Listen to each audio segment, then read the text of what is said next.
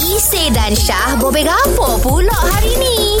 Tek. Cerita pasal jiran lah. Bat- Ilham nak Ya. cerita pasal jiran eh. Ya, cerita, cerita pasal jiran hari ni. Okey, macam mana kebaikan jiran tempat awak tu? Kebaikan jiran tempat saya tu, walaupun dia Cina, saya Melayu, Mhm. saya asal Kelantan pula tu. Hmm. Okey. Ha, tapi depan rumah saya tu bersih sama disebabkan dia. Alhamdulillah. Dia sapu tiap-tiap pagi. Setiap pagi dia akan bersihkan uh, cuci rumah dia.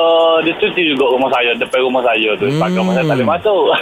Kalau masak-masak agenda atas dia beh? eh, Haji. Haji. Ha, kita masak air kapung kau, kita masak belu, uh, tiga rasa kau, eh, belu, tiga rasa, belu, apa ni? Asam. Belu asam merah, belu Oh. goreng kau, kita atas dia. Wah. Dia makan. Dia makan. Ha ah. Ha, kita uh, jarang jumpa Cina makan belu ni tu. Iyalah betul lah. Dia Ah. makan. Ah. Kita pun jarang jumpa orang masak belut rumah.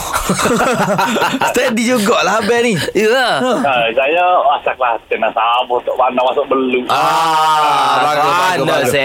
Ni baru betul. Ah.